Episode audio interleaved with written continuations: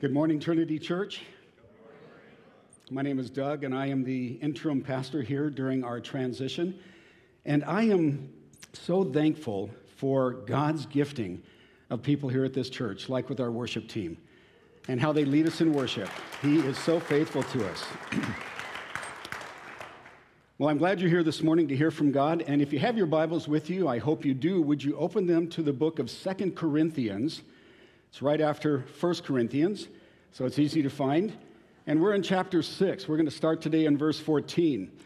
Um, so while you're getting there, I would, I would like to talk to you about something that has been on my thoughts a lot lately, and that's uh, water filtration systems. right? Now, I know, I know, you were probably expecting something deeply theological, and, and we will get there. But as I was looking at this passage this morning, I, I realized this is a good place for us to begin. Uh, if you walk through the front sliding doors of Lowe's, uh, as I do on a fair basis, Lowe's or Home Depot, sometimes you'll find a table, a folding table set up about 15 feet back from the front door, and behind it will be a, a uh, contract salesperson contracted by Lowe's to sell their product. And sometimes on the front of that table, as a banner, you're going to see a banner that talks about whole house water systems. Now, just moving up here, that was not a big deal for me. And, and they would say, hey, sir, sir, and you know how you kind of try to avert the eyes and heading to hardware, sorry, got to get over there. Um, but if you stop and chat with them, they will uh, probably begin to talk to you about hard water scaling in your home.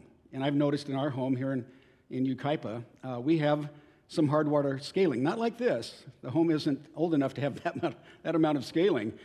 But, you know, it's beginning to show up on faucets and shower heads and things like that. And so it caught my attention. And if you uh, talk to them a little bit more, they'll tell you how hard the water is in our area.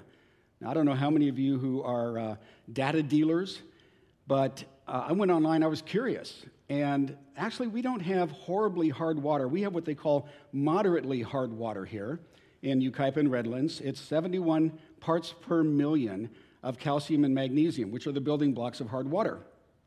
So, you know, he'll give you all the soft sell stuff to begin with, and then he hits you, uh, he goes for the jugular, and he says, So, have you ever considered the amount of contaminants in your water system at your house?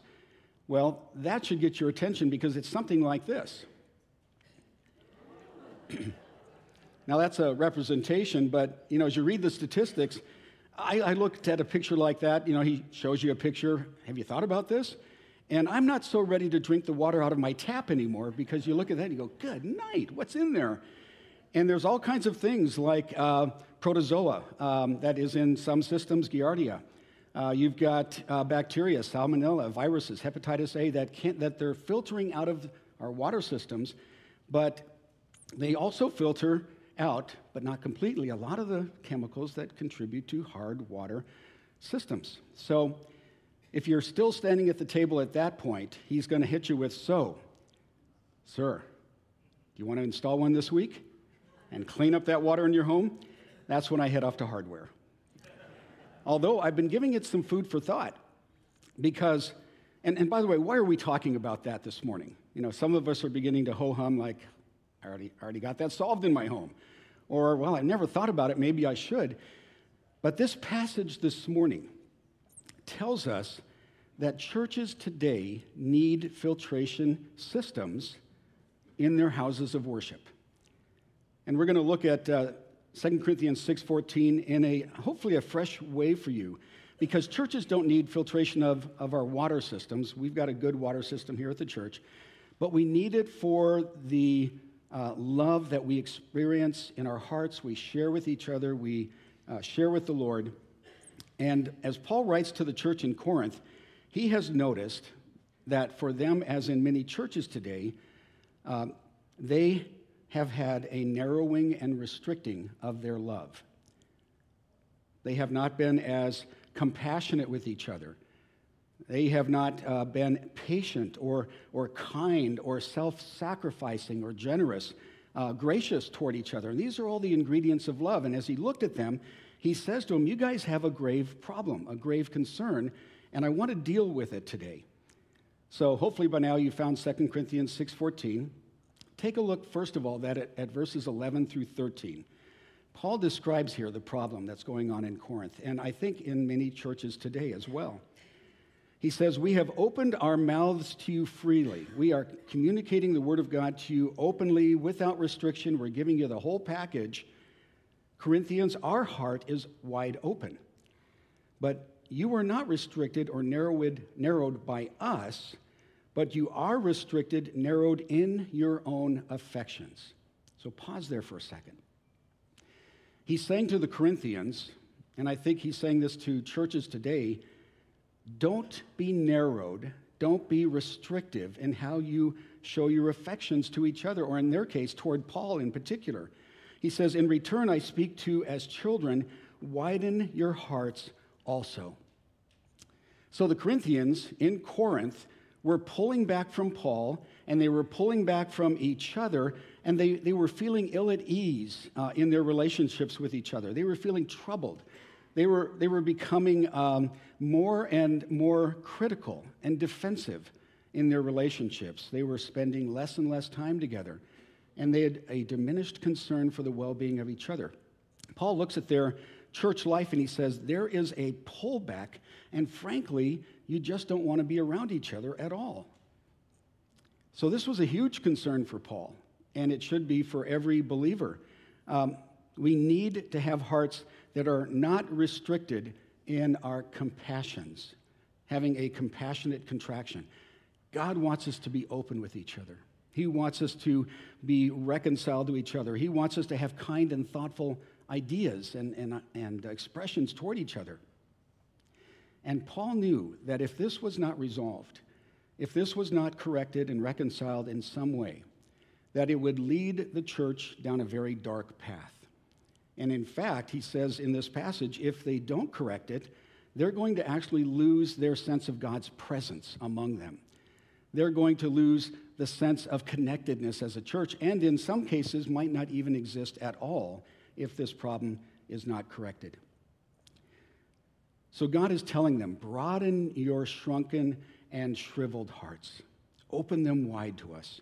And He doesn't just tell them what they need to do, He says, here's how you do it. And so that's where we get to this passage today. But let me, let me warn us up front. What we're about to look at, uh, this cure for cardiac blockage, is not a popular cure today. His course of correction for distanced affection is far from what many in our culture today would advise. This is not a popular correction in our world today, what he's about to tell us. And even some Christians today will balk a little bit at this solution for lackluster love. They're going to push back against it a little bit. So, are you ready for this? Okay, well, some of you are. That's good. Let's take a minute and ask God to open our hearts and minds because what he is going to say to us today is far different than the way we have understood this passage in the, in the past, and I want us to see this together. Heavenly Father, we've gathered together today here at this church, in our homes, on the patio, the pavilion, to hear from you. And Father, uh, as a pastor, there are some passages that are more challenging to preach because they really get to the heart of what it means to be a Christian in community. And this is one of those passages today. Father, I think that we have, in some way, misunderstood this passage and we've allowed its application, which is a true application in a microcosm, to be the sole application of it. And Father, help us to hear Paul's words today. Help us to hear your words that would guide us in a path that would open up the heart of our beings to each other and to you. Father, take the hardness of the world's contaminants, cleanse them from us, and help us to grow in our relationship with each other and with you. Amen.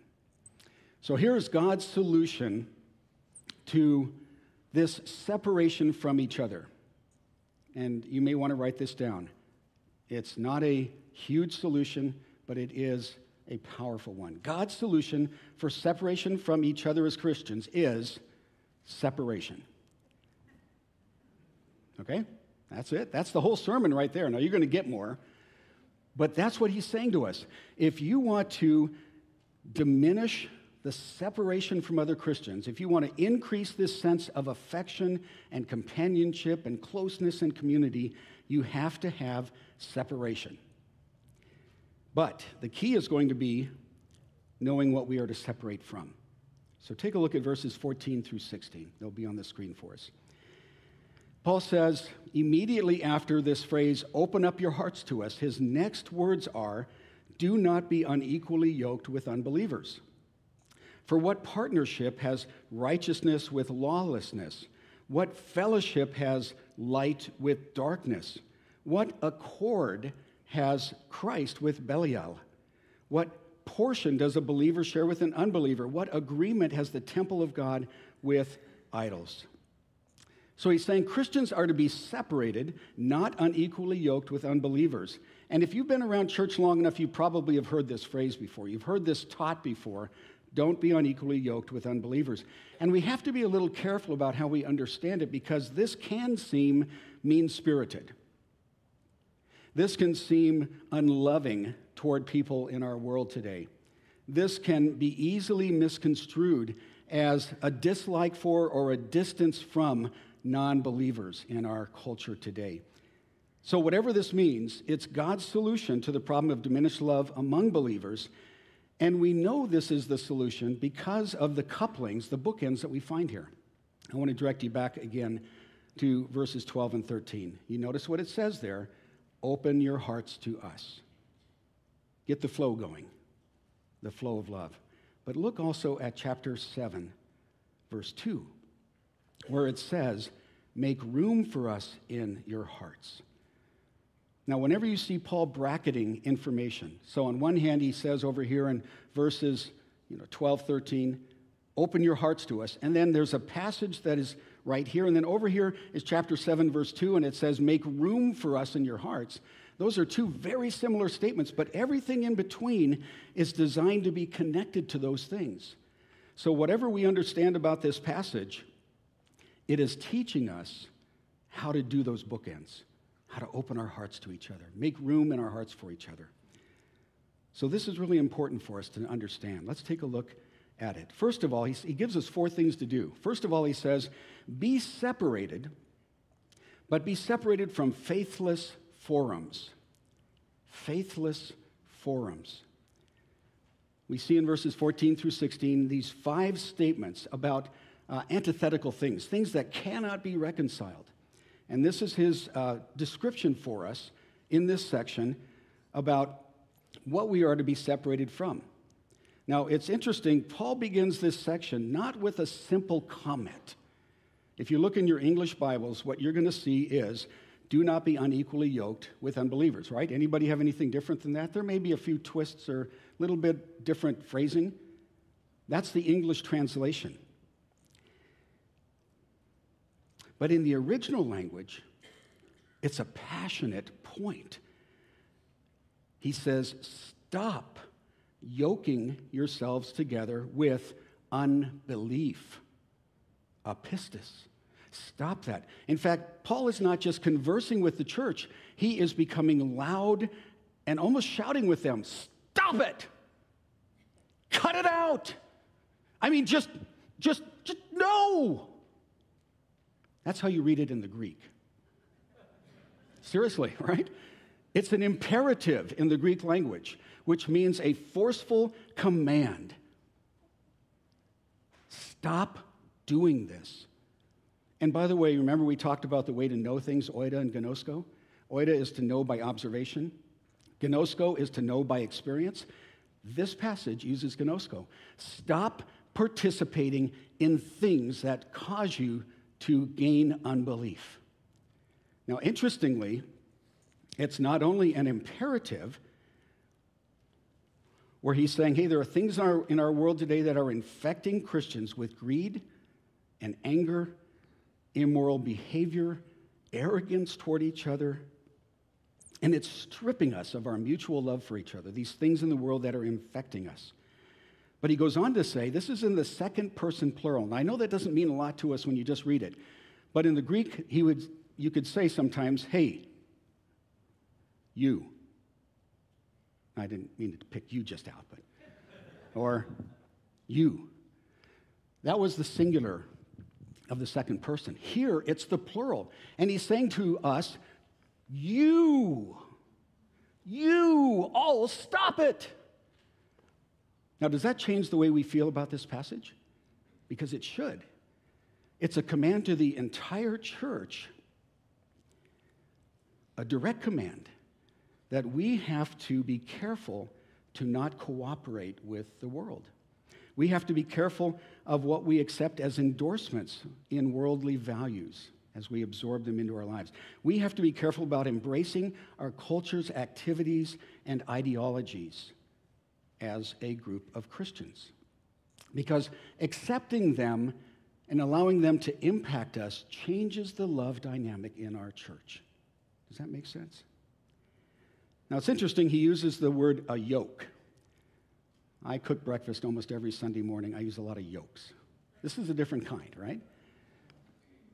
If a farmer did this right, he had great results. He would bring together two strong animals, usually of the same species, most often oxen, and he would use a curved piece of wood called a yoke, which enabled them to pull together in a manner that was equal in force and pressure, and it would prepare the soil for planting. So you have here a team of oxen. But we find in Deuteronomy 22 a, a prohibition to the Jewish people that said, don't do this. Who looks happy there? Probably neither one of them. But this happened at times, and in Deuteronomy, God says, Don't do this. Don't take a donkey and an oxen and put them together. And it became an illustration for the Jewish people about how they were to couple themselves in culture. They're different in size, they're different in strength. The ox is vastly more superior than each other. They're different in interests. Donkeys are especially known for one great thing stubbornness, right? Yeah, they're not going to do what you want them to do. They're different in gait. When properly motivated, that donkey would run circles around the oxen. So you don't get a straight line, you're getting something more like this. And enjoyment. They're not going to like working together. Henry Morris, who is a great commentator on this passage, uh, passage, puts it this way Paul is using a metaphor here from Deuteronomy 22, which forbade plowing with an ox and donkey yoked together. The clear inference is that believers and unbelievers are so different in character and interests as well as ultimate destiny that they should never be yoked together in situations requiring strong agreement of attitudes and goals. The prohibition is not intended to require complete uh, repudiation of all secular or charitable uh, organizations or friendships, but when one's Christian faith is in jeopardy or his Christian conduct and influence is endangered, then such connections should be severed. One can witness to the world without partaking of its beliefs and sinful behavior, he says. So, what is God telling us? God is urging the church to avoid coupling itself to institutions to ideologies, to programs, to organizations, current trends, anything else in our culture that is mismatched with God's gospel message and kingdom values. Don't be unequally yoked to unbelief. In fact, when we look at this and we say, oh, it, it means unbelievers, we run into a theological problem. If we say don't be unequally yoked with unbelievers, we have to go back to 1 Corinthians chapter 5, which says this, and we'll put it up on the screen for you. Paul is telling us we do have to associate with the world. Look at this. I have written to you in my letter not to associate with sexually immoral people, not at all, meaning the people of this world who are immoral, or the greedy and swindlers or idolaters, He's saying if you know non Christians who are like this, spend time with them. But he goes on to say, I am writing you that you must not obey, you must not associate with anyone who calls himself a brother, but who is sexually immoral or greedy, an idolater or a slandered, a drunkard or a swindler. With such a man, do not even eat. So he's not saying don't spend time with the lost people in our world. He's saying, please do that. If you try to avoid that, you're going to have to leave the world. But if you find a Christian who is acting as the world is acting, don't get infected in an intimate way with that individual in relationship. Paul uses this word apistos. We're going to throw a definition up on the screen for you.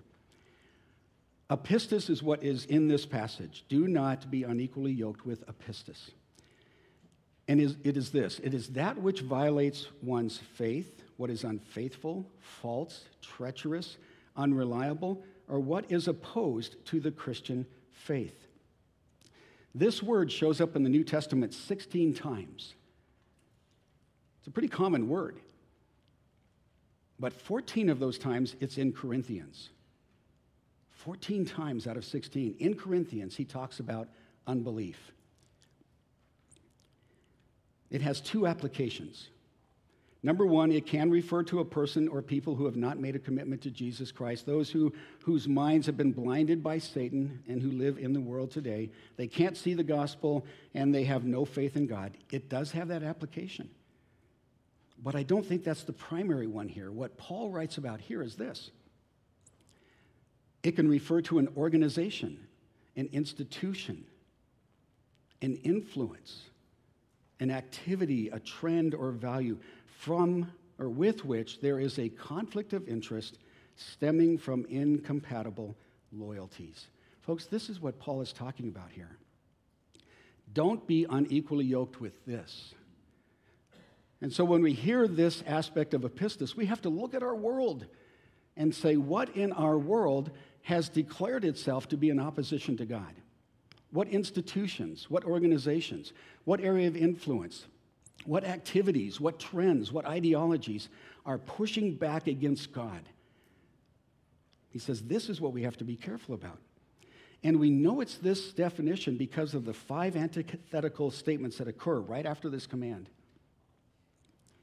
These five opposites are marked by three things and you might write this down. I don't think it's in either your notes or on the screen. Together, they refer to number one, disjointed values. Values that just don't match together, puzzle pieces that don't fit. Secondly, disharmonious outcomes. So, being involved with something in the world, but the outcome of it just doesn't resonate with God or the things of God. And thirdly, climactic clashes, where there is this um, collision of such importance that you realize you've got to come out on one side of it or the other. So take a look at these. We're going to give you some stuff on the screen. I think they're in your notes.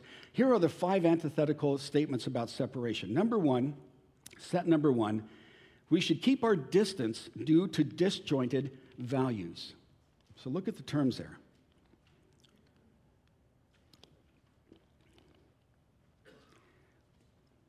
He says, what partnership does righteousness have with lawlessness?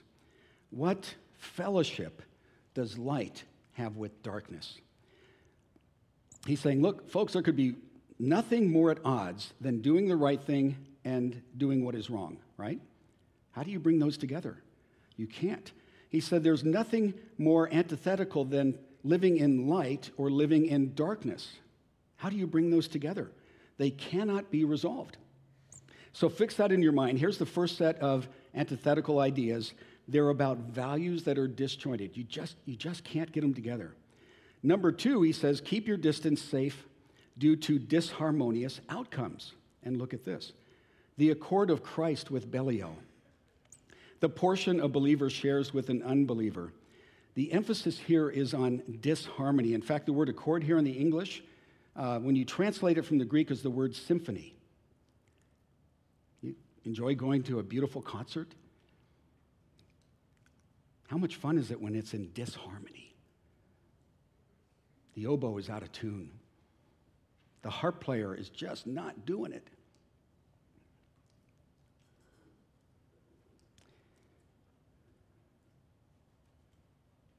What harmony does Christ have with Belial? Now, Belial is an interesting Old Testament word. It's the Old Testament word for chaos. It was actually used of the angel of darkness who resisted the God of light. So Paul digs back into his Old Testament morphology and ideology and he says, What could be better than Belial, this God of chaos? What accord is there between Christ and chaos?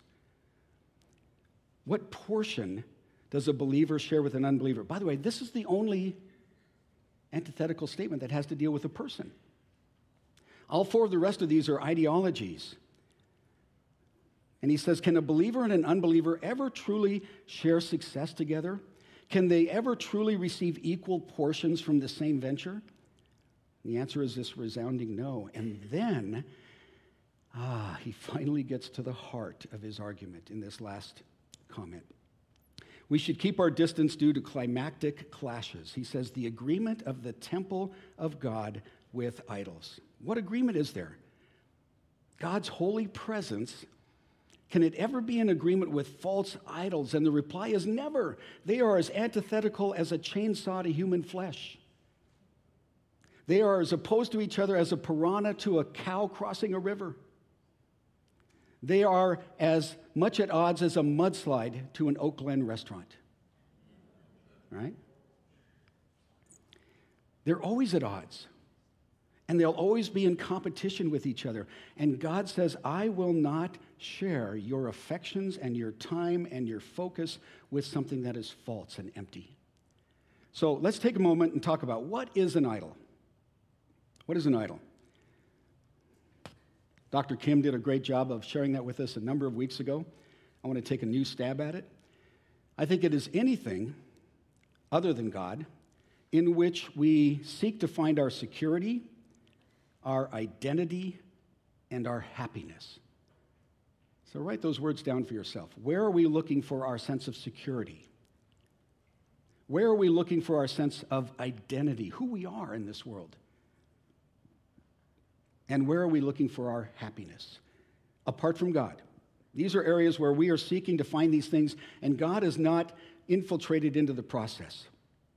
In other words, an idol is anything to which we look for that will give us an ultimate peace of mind. It will give us a settled wholeness. It will offer us a delighted feeling of happiness, but it'll do it apart from God and our relationship with Him. So, Steve Springstead and I sat down this week and discussed this passage. Steve, thank you so much. I've really been pondering this, and it was a great conversation for us. And he said, Doug, I have assembled over the years, I think he said 13 different idols. And we beat them up a little bit and added and pulled away, but I wanted to share some of them with you this morning because the whole concept of an idol, at least for me, can be so distanced. It's like, yeah, they had these statues in the past and they gave them food and petted them and took care of them, and that was their idol. Here's, an, here's some of the idols for us today sports. We can get pretty hyped up about our teams. I have jerseys in my closet, you know, for my favorite player and I can have great conversations about it. And sometimes sports, sports beckons us away from Sunday. It does, doesn't it? My daughters played fast pitch girls softball, and Lisa and I coached and managed. One of our daughters was the catcher for a um, all-star team. You may not realize this, but when they pitch in the major leagues, it's 90 feet away from home plate. When they pitch in fast pitch softball, it's 35 feet. And the pitch comes in at 70 miles an hour. My daughter wore out so many catcher's mitts. She had that rare, unique ability to sit there and watch it coming at her and make the play. She was good. In fact, she got so good, she was asked to be on the all star team for the tournament. And we said, hey, this is great. This is great for her. And then they told us the schedule. Now, remember, I'm a pastor at this point. They said the games are on Friday, Saturday, and if you win, on Sunday. I thought, oh man, I don't want her to lose. But if she wins, if their team wins, by the way, their team in, in girls fast pitch, it's not named after major league teams. It's named after fun stuff. Their team was called the Red Hots. And, and they were. So we played the tournament on Friday. Guess what? We won. Played the tournament on Saturday. Guess what? We crushed them. So now it's Sunday. What time's the game going to be? Nine o'clock. I'm one of the four coaches on the All Star team. My wife is one of the managers. So we gathered together to strategize for that part of the tournament. And I said, hey guys, um, I won't be here at nine o'clock. Julie won't be here at nine o'clock. What? What would, what would keep you from this? Um, church. Oh, you got to be kidding. You, you can't take a Sunday off? You can't come and be here for this Sunday morning? I said, Well, first of all, I'm the pastor. that wouldn't look really good. But more importantly, we have a value system that says we are with God's people on Sunday morning. And we don't make an exception unless someone's in the emergency room. So as soon as church is done, we're going to book out of there, we're going to be here. And they said, okay, well, our backup catcher is going to be playing first. Tell your daughter. Well, Julie had already agreed. So, on to our next point, right? Now, we left church as soon as we could, got there. Girls' soft, uh, fast pitch softball is timed, so you only get like four or five, maybe six innings. They were in about inning four. And it was a tight game. So Julie had to, you know, miss part of an inning before she could be qualified to get in. They ended up winning. But it was just such a statement to us. What part in our lives does sports play? How committed are we to Christ, and how committed are we to what the world values in sports? Let me give the, uh, some more of them to you quickly. Uh, education. What will we do to get our kids into prestigious universities? Money. How much is enough? What will we do to get more? How much does money dictate how secure we feel? Fame. How well known do we want to be? How many likes to our posts are we looking for to feel good about ourselves? Beauty. What procedures will we go through for it? How much will we spend on accessorizing? Popularity. How much does social media drive our identity and our happiness? Food. How many food shows do we watch? What restaurants must we eat at to be most happy? Is one of our key identifiers as a foodie? Is that who I am? Is that a part of me? Entertainment. Is our favorite topic of conversation the next latest movie or TV series? Recreation. Is being at the happiest place on earth a fetish with us? Do we spend large amounts of time and money on getting away? Sex. Are we driven by our sex drives? Is viewing pornography a higher value than loving my wife? Is hooking up a weekend hope? And, folks, even church, as odd as that seems, do we spend more time doing things at church than being still before God? Are our feelings of happiness connected to how well the church is doing? The church is doing great, I feel great. The church is not doing good, I feel bad. Church is doing great, I feel great. You know that roller coaster? Folks, I have to wrestle with these things just like you do. And over the years, I've had to ask myself, Doug, what most determines your security, your identity, and your happiness? And I have wrestled with the gods of money and success and sex and entertainment and even church. For one of my birthdays, when my girls were probably in oh, elementary school, I was opening up the birthday cards, and you know how kids scribble at the bottom in their own handwriting? Open up these birthday cards, they've got these wonderful sentiments, love you, Dad, you know, so glad you're my father, and all that.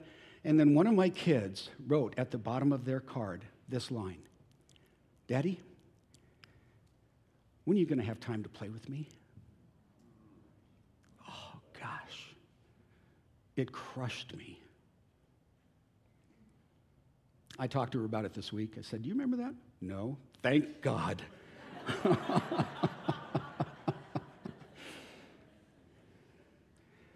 I realized I was spending too much time at church, and that's where my identity was, that's where my security was, and somewhat of my happiness when things were going well. And folks, God just says to us Are there idols in your life? What gets more of those three things than God? So, number one, and, and by the way, the other three points are quite a bit shorter, but I felt like we needed to lay some groundwork. Number one, be separated from faithless forums, anything that is apistos, that the world has out there floating around, and we buy into it, and it begins to affect our love relationships. Number two, be separated. Why? Because we are God's holy place. Look at that second half of verse 16. For we are the temple of the living God. As God said, I will make my dwelling among them, I will walk with them, amid them, and I will be their God, and they shall be my people. Folks, just a quick aside what do we call this room here at Trinity? Okay, I'm hearing a variety of responses. All right, some of you are shouting them louder. we call it a sanctuary. Some churches call it an auditorium, big church. It's a place where we go and worship God, a worship center. God says to us, folks, you are my sanctuary. If someone said to you, Where do you live? I would say three, four, five, six, seven. And by the way, it's one of the reasons we bought our home. so easy to remember three, four, five, six, seven, Bella Vista Drive in Yucaipa. That's, that's where I live, right? If someone asked God, God, where do you live? He would say, You. You. You're my holy place. You're my sanctuary. Years and years and years ago, sanctuary used to be um, a place where you could go to find hope and help and safety and security. And, folks, by the way, that's why churches call this room the sanctuary. Because this is where we would find those things. In the Middle Ages, you could run to the sanctuary and find those things. But God says, in a very real sense, you are my home address. And look at these three statements. They're all, by the way, they're all from Leviticus 26. This is where Paul begins to just deep dive back into the Old Testament. And he says, I will live with them, Leviticus 26 11. I will walk among them, Leviticus 26 12. I will be their God, and they shall be my people, Leviticus 26 12. By the way, Leviticus is a great companion book to Second Corinthians because Leviticus teaches us how to walk with a holy God. That's the whole purpose of Leviticus. So, how can we be good VRBOs for God? Places where He's going to dwell. Number three, be separated by leaving Babylon behind. Look at verses 17 and 18. This, this is again a quote from the Old Testament. It's from Isaiah 52. Go out of their midst, be separate from them, says the Lord. Touch no unclean thing, then I will welcome you, and I will be a father to you, and you'll be the sons and daughters to me, says the Lord Almighty. Now, Isaiah is writing to the Jewish people leaving captivity. So I want you to get a framework for a second in your mind. So you ready? You've been in captivity for 70 years those 70 years started the moment the temple was destroyed in Jerusalem. That's the end mark. 70 years go by, you've been in captivity for two generations. You have kids who have been born into captivity. And you've learned the Babylonian way of life. You've learned the language. You've eaten their food to some degrees or another. You've learned the politics of Babylon. You've understood how people value things in Babylon. And now God says, I want a new temple. Go back to Jerusalem. And if you will leave Babylon and touch nothing unclean, bring yourself back to Jerusalem, I will be Ty from Extreme Home Makeover. Make, uh, makeover. Welcome home, Israel. Welcome home.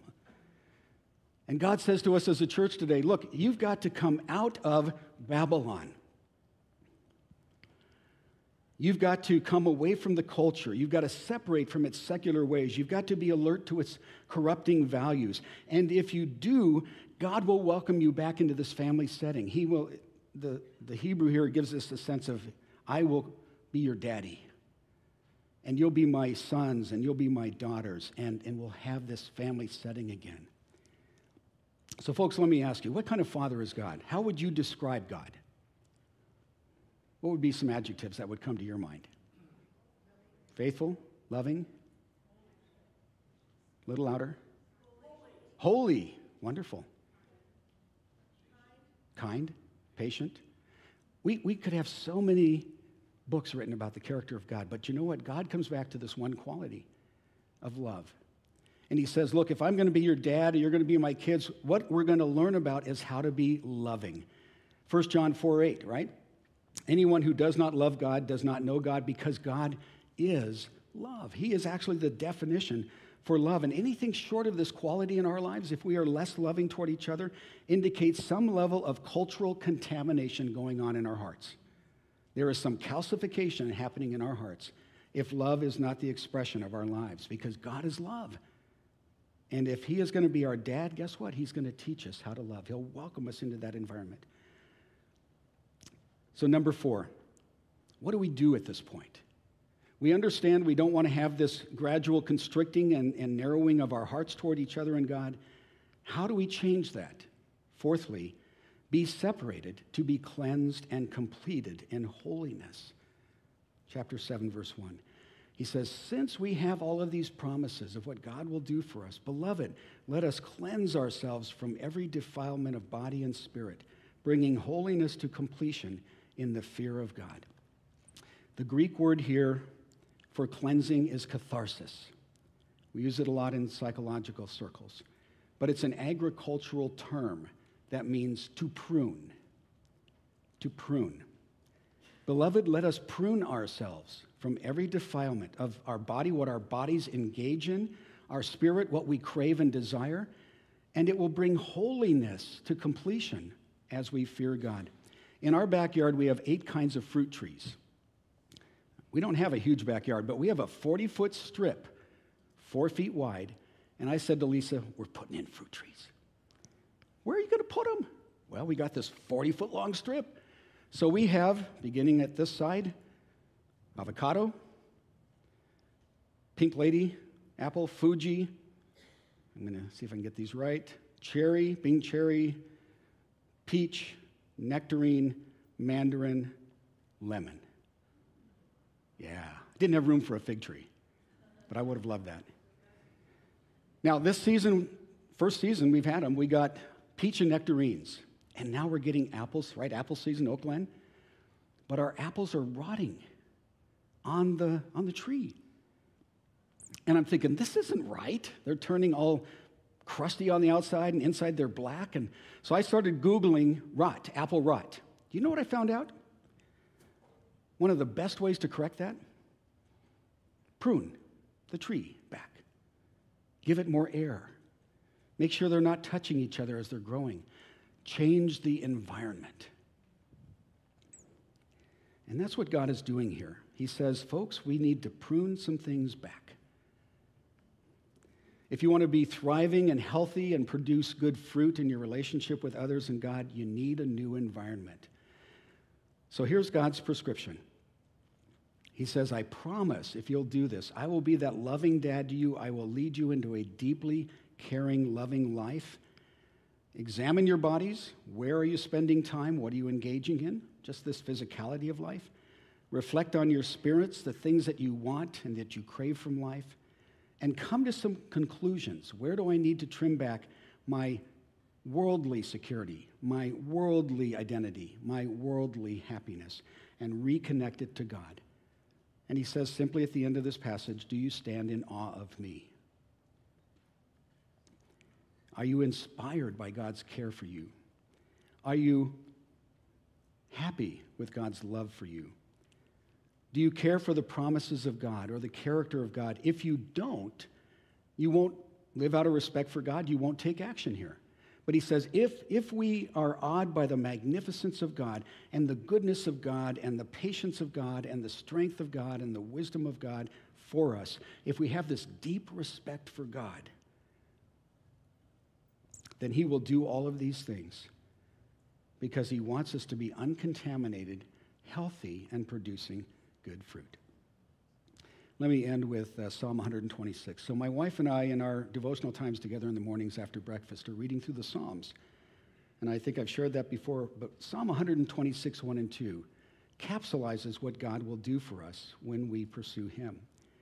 It says, When the Lord brought us back to Jerusalem, so they left Babylon, they came back to Jerusalem, it was like a dream come true. How we laughed, how we sang for joy. And the other nations around us said, The Lord has done great things for them. And we said, Indeed, He has done great things for us. How happy we are. Lord, make us prosperous again. Restore our fortunes as the rain brings water back to dry riverbeds. Boy, we pray that for here in a tangible sense. But in a spiritual sense, God, let those who weep as they plant their crops gather with joy. Those who weep as they carry the seed come back singing for joy as they bring in the harvest. Trinity Church, God wants us to grow in our love for each other, to get rid of the contaminants, to open up the paths of our affection for Him and for each other. So, would you pray with me this morning? Let's do a sanctuary check together. Heads bowed for just a moment. Are, are we willing as God's people to separate from faithless forums? Do we understand that we are God's holy place? Can we leave Babylon behind? If we do, we will find our God to be our loving dad, caring for us, cleansing us in ways we cannot even begin to dream of. Father, we started out this message just reminding ourselves that this cure for hard hearts is not a popular one today. Father, it's, it's a time in our world history, and I, I think this has probably been true in every era, but we feel it today, that the world beckons to us and invites us to participate in its agenda, its ideologies, its practices and at times will criticize us for separating from those practices. But God, this is exactly what we need to do. Not from the lost. God, we need to connect with them regardless of their condition. You've told us that. But from the things around us that have declared themselves to be without God. Help us to be discerning, Father, every one of us. Help us to see the idols in our lives, each one.